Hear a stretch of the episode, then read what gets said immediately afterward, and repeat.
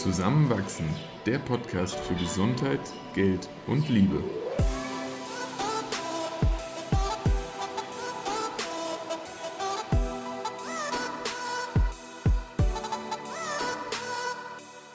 Willkommen zu einer neuen Folge von Zusammenwachsen.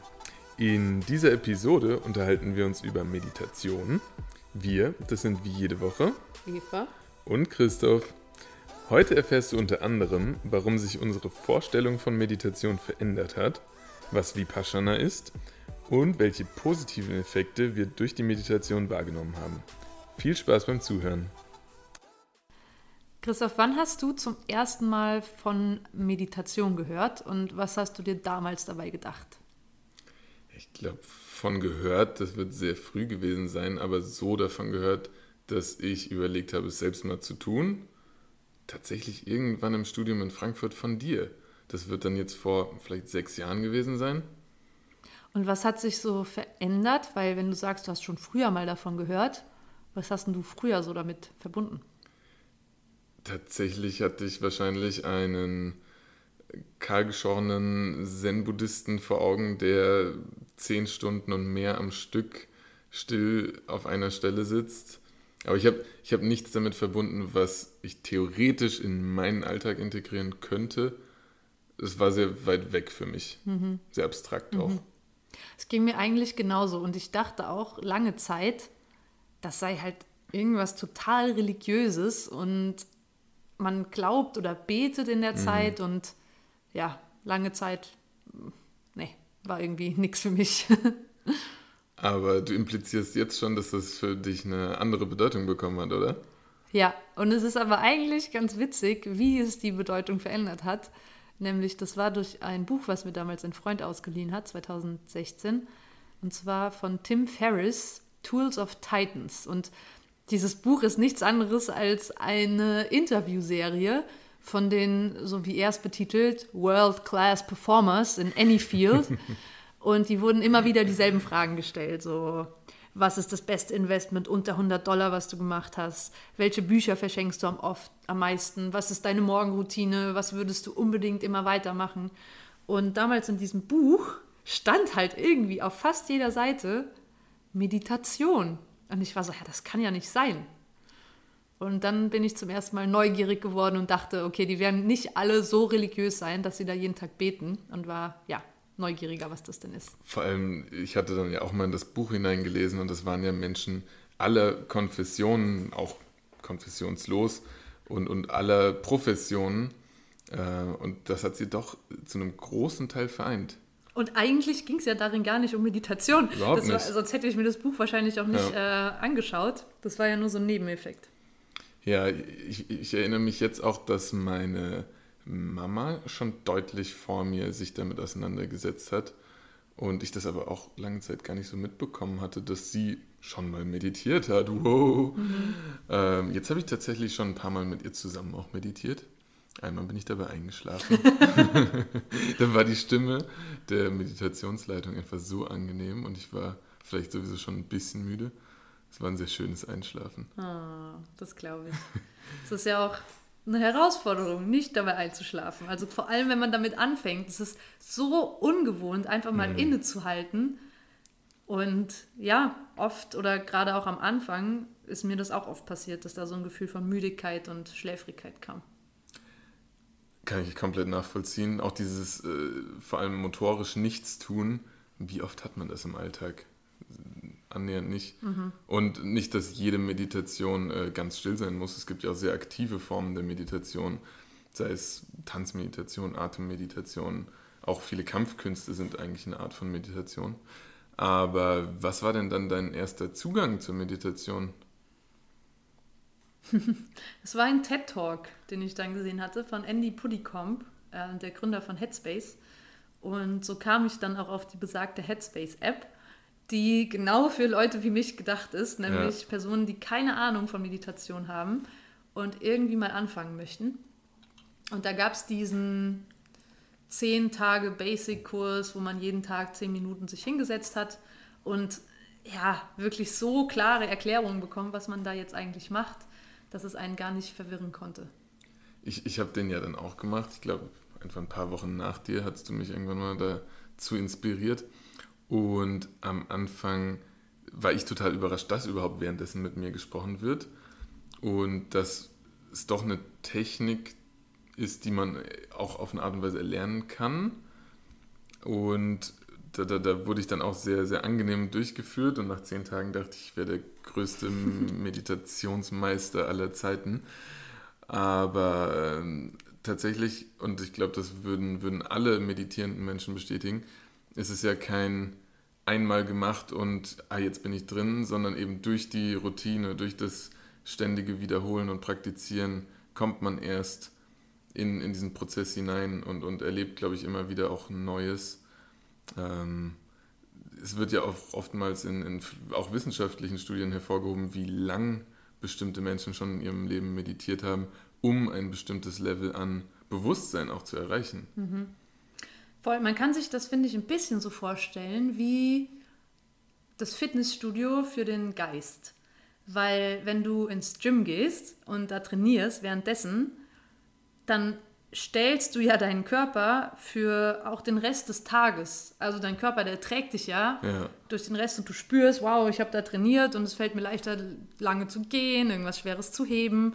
Du bist einfach darauf vorbereitet. Aber wenn du aufhörst zu trainieren und mhm. das mal so zwei, drei, vier Wochen sein lässt, dann gehen die Effekte auch verloren oder werden weniger. Und beim Meditieren ist es eigentlich genau dasselbe, nur dass es nicht so sichtbar ist wie Muskeln, sondern es ist eine eigene Wahrnehmung, die man da hat. Ja. Und alle, die schon länger meditiert haben, werden das Gefühl kennen. Ich kenne es leider sehr gut. Man denkt so, ja, jetzt habe ich eh diesen Bewusstseinsstand und es passt jetzt. Und eigentlich ist ja auch gar kein großer ähm, voller Tag vor mir, also lasse ich diese Meditation mal weg. Und bam, es knallt einem um die Ohren. Und ähm, ja, da merkt man, ich merke da leider noch sehr schnell, wenn ich das Training, das mentale Training vernachlässige. Und ähm, ja, wie, wie, wie schnell man wieder aus dieser Bewusstheit rauskommt. Wir hatten wirklich schon einige Tage, wo du so am späten Abend meintest, das war so ein stressiger, anstrengender Tag und dann merkst, oh mein Gott, ich habe heute Morgen komplett vergessen zu meditieren. Und, und das schon, schon mehrmals erlebt, ohne dass dir das eine vor dem anderen bewusst war. Dir hilft das wirklich gut, äh, ich glaube, auch einen gewissen Stresslevel einfach zu reduzieren und dich wohlzufühlen im Alltag. Voll, ja. Weil das, also die Auswirkungen, und da greifen wir jetzt schon so ein bisschen vorweg zu den positiven Effekten, aber die Auswirkungen, die ich immer wieder davon spüre und weshalb ich auch nicht aufhöre damit, ist mehr klare Gedanken. Mhm. All dieses Mind-Chattering nenne ich es mal, dieses ja. Ah, das ist so viel und mm und äh, dieses Geätze und Gestöhne und ja, negative, mini kurze Gedanken, die man manchmal hat, die verflüchtigen sich einfach, wenn man meditiert, beziehungsweise bei mir hat es den Effekt, ich erkenne das Gedankenmuster. Also man kann auf so eine Metaebene gehen und identifiziert sich nicht mehr mit dem, was man denkt, sondern ist so, up, ein Schritt zurück, uh, mhm. da bin ich aber gerade ganz schön mir selbst irgendeine Storyline am erfinden. Let it go, ja. just be present, just do what you're doing. Und das ist einfach eine so, so, so, so, so mächtige äh, Möglichkeit, diese, dieses Werkzeug. Und deshalb mache ich das immer weiter, obwohl ich nicht sagen würde, diese 15 Minuten morgens machen sonderlich viel Spaß. Es ist klar, man kommt in eine Routine und irgendwann mhm. hat, braucht man nicht mehr diese Willenskraft, sich jetzt hinzusetzen und es zu tun. Aber es ist halt Arbeit. Ne? Es ist jetzt nicht mal total entspannt, im Gegenteil. Das Eben auch kostet viel Überwindung. vorher beschriebene Art von Training. Ich ja. fand die Metapher eigentlich sehr schön. Hatte ich mir in dem Bild noch gar nicht vorgestellt bisher. Ja, nur man hat halt keine äußeren Effekte, man spürt es nur. Und das macht es halt auch so schwer messbar, beziehungsweise man braucht wirklich diese intrinsische innere Motivation, damit weiterzumachen und das zu spüren, mhm. weil es ist halt nicht so sichtbar wie, wie äußere, äußerliche Trainingsmöglichkeiten. In diesem beschriebenen Intro von, von Headspace jetzt speziell, ähm, da war ja auch immer wieder erwähnt worden, dass man Gedanken zwar erkennen darf, die dürfen auch da sein, aber man sie dann so weiterziehen lassen soll. Und wie oft ich mich auch jetzt noch an so einem Gedanken dann verirre und, und den extrem weit durchdenke, auf einmal bei einem ganz anderen Thema lande und dann sind fünf Minuten vergangen und ich merke, ah ja, ich meditiere ja gerade so.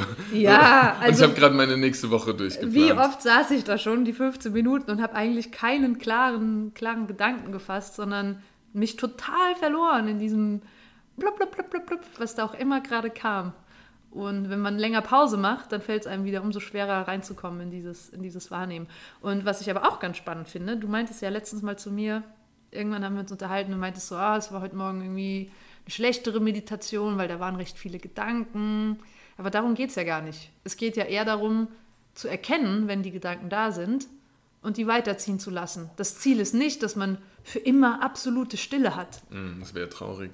Sondern dass man möglichst schnell erkennt oder dieses Bewusstsein erlangt, ich bin gerade im Denken gefangen. Und ähm, das Wort Meditation selbst, das, das bedeutet ja eigentlich sogar äh, Nachdenken, Nachsinnen und Überlegen vom, vom lateinischen Meditatio. Also das heißt ja auch, da, da ist nicht nichts, ähm, aber das, was ist äh, eben in einem bewussteren Zustand, als es sonst der Fall wäre. Äh, Kannst du ganz klar auf den Punkt bringen, inwieweit dich Meditation positiv beeinflusst hat? Um das nochmal so zusammenzufassen auch. Hm. In aller Kürze bessere Wahrnehmung mhm. gegenüber der Umgebung, aber auch gegenüber sich selbst. Mhm. Ich erkenne klarer, was ist eigentlich gerade was in meinem Gegenüber oder was ist gerade was, was in mir entsteht.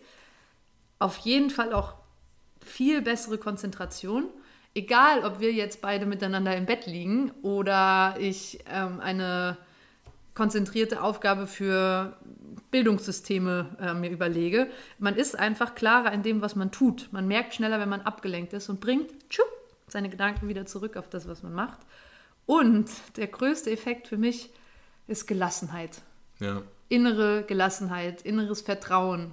Es wird so, wie es ist und alles ist gut, so wie es ist. Und das führt nicht zu Lethargie und auch nicht zu Passivität, aber dieses destruktive Gedanken, Trubelwubel im Kopf, das, mhm. das ebbt einfach ab.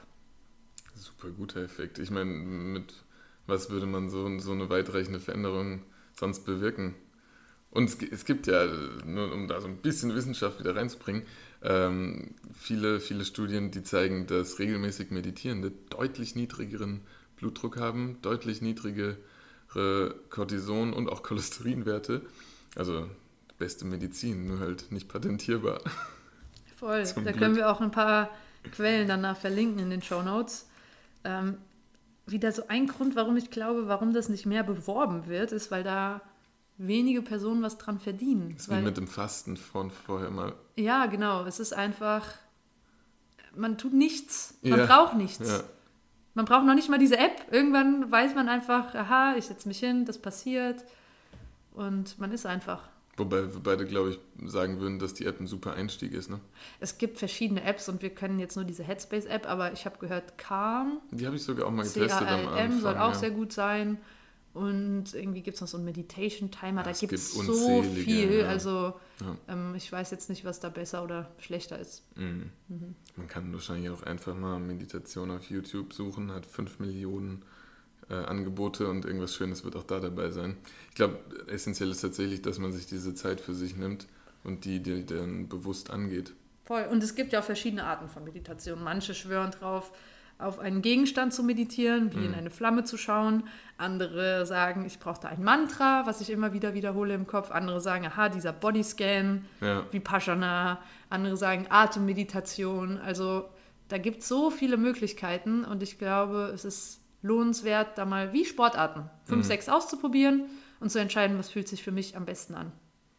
Und jetzt komme ich nicht drum rum, du hast gerade schon Vipassana erwähnt. Du hast ja schon ein bisschen mehr Erfahrungen gesammelt im Rahmen der Meditation als ich. Äh, was hast du letztes Jahr im Rahmen von Vipassana erlebt? Willst du das kurz schildern? Ja, vielleicht kurz vorab, was ist dieses Vipassana überhaupt? Vielleicht haben das manche ähm, noch nicht gehört. Das ist eine der ältesten Meditationstechniken Indiens und es bedeutet eigentlich nur, die Dinge so zu sehen, wie sie wirklich sind. Und man sagt, also diese Geschichte von Vipassana sagt, dass vor zweieinhalb äh, tausend Jahren ähm, Buddha diese Technik entdeckt hat und als universelles Heilmittel ähm, gegen Krankheiten eingesetzt hat. Und das ist nichts anderes als ein Weg der Selbstbeobachtung. Und in, im Rahmen von diesen Vipassana-Kursen lernt man in zehn Tagen die Technik. Und da gibt es überall auf der Welt diese Vipassana-Zentren und die sind spendenbasiert und da kann man sich auch online anmelden. Und es ist ein sehr ja, rigoroses, striktes Programm, was im, im, im Anfang auch mal furchteinflößend sein kann, da zehn Tage lang elf Stunden am Tag zu sitzen und zu meditieren. Still. Still, ja, man redet auch nicht, man schreibt auch nicht, man hat auch keinen Körperkontakt. Es ist wie, ja, es ist eigentlich wie eine Parallelwelt. Also sowas so abgeschottet und so alleine mit seinen eigenen Gedanken ist man im Alltag nie. Mm. Es wird auch für einen gekocht von ähm, freiwilligen Helferinnen und Helfern. Und ja, was man aber in den zehn Tagen lernt, ist eine, ein sehr, sehr gutes Tool, um alle Herausforderungen im Leben zu bewältigen. Es klingt ja erstmal so absurd, durch zehn Tage auf einem Fleck sitzen und sich mit niemandem auszutauschen, außer gedanklich mit sich selbst irgendwie weiterzukommen. Also so von außen flüchtig betrachtet klingt es ja völlig widersprüchlich in sich selbst. Und dennoch weiß ich jetzt als bestes Beispiel durch dich, wie viel du davon schon zehren konntest und, und wie ja, inspiriert du nach dieser Zeit warst. Auch angestrengt, auch ein bisschen erschöpft. Das war wirklich, glaube ich, harte Arbeit. Mhm. Aber ich war von außen sehr beeindruckt danach, ich wünschte, ich hätte wieder diesen Bewusstseinszustand, den man danach hat. Das ist einfach, man ist so im Lebensfluss und in der Energie und ja, also unbeschreiblich. Es ist, ja, es wäre schön, das äh, jeden Tag zu spüren. Aber ist halt auch mit viel Arbeit verbunden, definitiv. Und das dauerhafte Sitzen führt auch zu guten Rückenschmerzen, oder?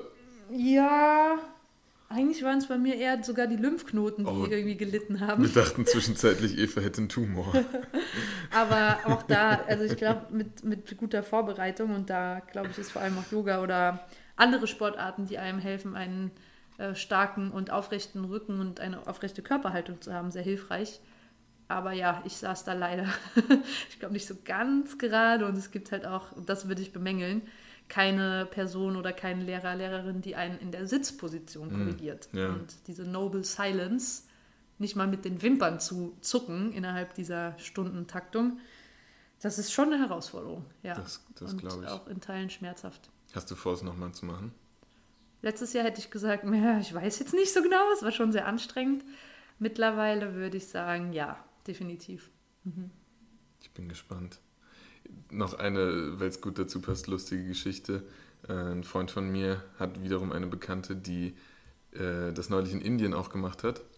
Und genau während dieser zehn Tage haben die ganzen Länder ihre Grenzen wegen Corona dicht gemacht. Und sie kam da raus, war, wie du es auch beschrieben hast, so voll in ihrem Hoch. Und auf einmal Panik überall, alle Grenzen dicht. Und sie kam jetzt für vier Wochen lang irgendwie nicht nach Deutschland und ist dann einfach dort geblieben auf, und ist irgendwie noch nach Sri Lanka gekommen und hat sich da schön gemacht. Aber da, da dachte ich auch, oh je, so zehn Tage abgeschottet Puh. und auf einmal ändert sich die ganze Welt. Ja, okay, man kriegt halt echt gar nichts mit, keine Nachrichten, keine nichts, keine Zeitung. Bei dir hat sich nur deine Welt geändert, nicht die ganze andere. Ja, damals im August ist nicht so viel anderes passiert, voll. Was ich tatsächlich äh, immer mal wieder beobachtet habe und das auch bei recht kurzen Meditationen von wirklich nicht länger als 15 Minuten, dass ich, und ich dachte am Anfang, es lag daran, dass mir irgendwie Arme und Beine eingeschlafen sind, aber es war zum Glück nicht der Fall, manchmal in, in einem Moment nicht genau definieren konnte, ob ich gerade meinen rechten oder linken Arm ansteuere oder meinen rechten oder links Bein, ob meine Hände gerade ähm, auf dem jeweiligen Bein liegen oder überkreuzt sind. Das war so, so ein Verlust von Raumgefühl, was manchmal auch ein bisschen beängstigend war.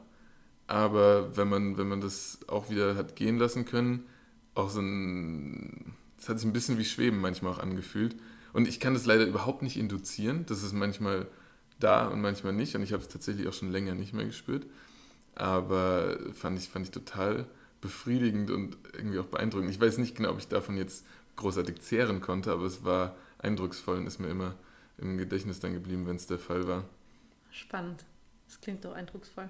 Ich glaube tatsächlich, dass es vielleicht ein bisschen daher rühren könnte, dass ich äh, manchmal so ein bisschen Materie, Körper fokussiert bin und vielleicht da dann als erstes Veränderungen bemerke, bevor es im Geist ankommt. Kann schon sein. Das kann schon sein. Aber sag mal, du hast ja jetzt im Mai, wenn mhm. ich mich richtig erinnere, jeden Morgen meditiert. Ja, drei Ausnahmen hatte ich. Drei Ausnahmen nicht, okay. Ja, aber ich hatte es mir wieder mal streng vorgenommen. Hast du einen Tipp, wann man das am besten in den Tag hineinbekommt, das Meditieren? Weil man muss sich ja irgendwie Zeit mhm. dazu nehmen, es ja. zu machen. Es passiert ja. ja. nicht von alleine, man muss sich ja da nichts vormachen. Mhm. Und hast du innerhalb dieses ja doch relativ kurzen Zeitrahmens mhm. schon irgendwelche Veränderungen gespürt? Also bezüglich des Zeitpunkts, sofern es machbar ist, würde ich auf jeden Fall den Morgen tatsächlich empfehlen, weil dadurch, dass einfach noch nicht viel passiert ist, abgesehen davon, man hätte irgendwie einen sehr wilden Traum und der ist noch sehr präsent, mhm. ähm, schwirrt einem einfach weniger im Kopf herum und man kann sich da, glaube ich, noch, noch besser drauf einlassen. Gleichzeitig, sobald ich einen folgenden Termin habe oder einen folgenden Plan, werde ich unruhig und sehne das Ende der Meditation herbei, was absolut destruktiv ist in dem Fall. Mhm. Das heißt, wenn ich zum Beispiel jetzt, wie ich es gerade wieder angefangen habe, recht früh morgens ins Fitnessstudio gehe und obwohl ich da eh auch Spaß habe und manchmal auch nicht zwangsläufig unter Zeitdruck stehe, habe ich diesen nächsten Termin schon so präsent im Kopf, dass mich das davon wegbringt. Das ist ganz schwierig, deswegen tue ich mir auch gerade wieder schwer damit, das entweder noch vorzuschieben oder dann im Laufe des Tages nicht zu vergessen. Aber ich würde es vom, vom Ablauf nach Möglichkeit am Anfang des Tages tun. Mhm. Und zehn Minuten früher aufstehen, um das noch zu machen? Ja, es klingt so logisch, aber irgendwie habe ich es noch nicht ganz hinbekommen, da diesen, diesen Switch in meiner Planung zuzulassen. Weil das klingt ja eigentlich nach der perfekten Übung. Wenn man schon getriggert ist, an das danach zu denken, mm. Ist ja eine super Ausgangslage, um zu üben. Das schon wegzulassen. Hey, let it go.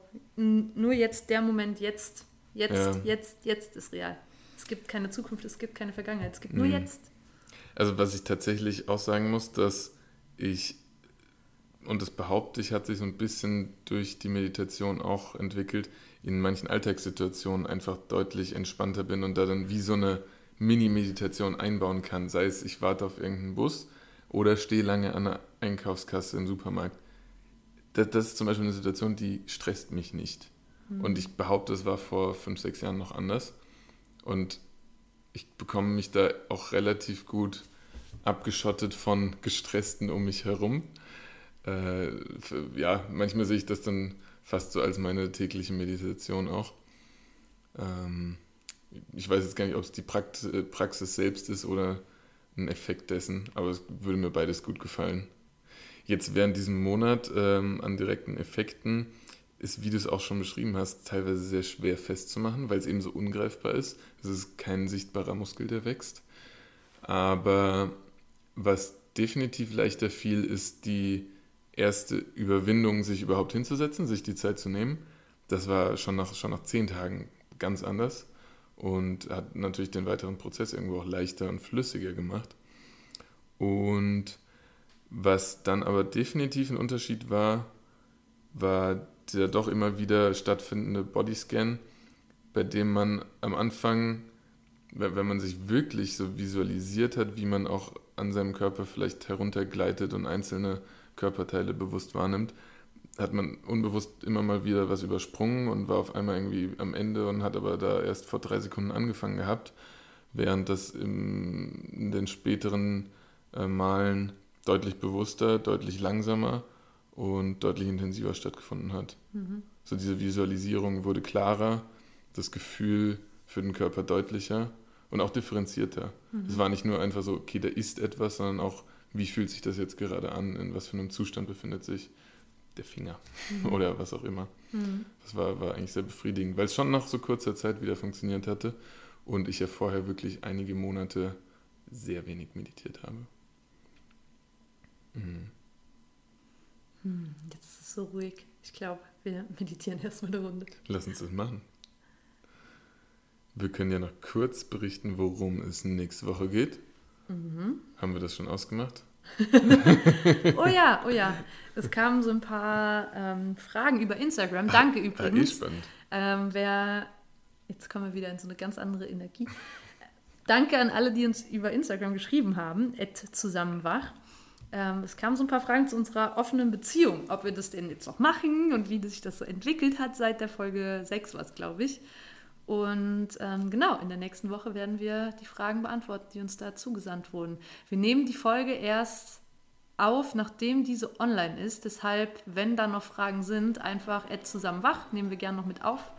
Und äh, wir freuen uns schon aufs nächste Mal. Äh, ja, dann bis nächste Woche. Ich freue mich. Ich mich auch. Ciao. Ciao.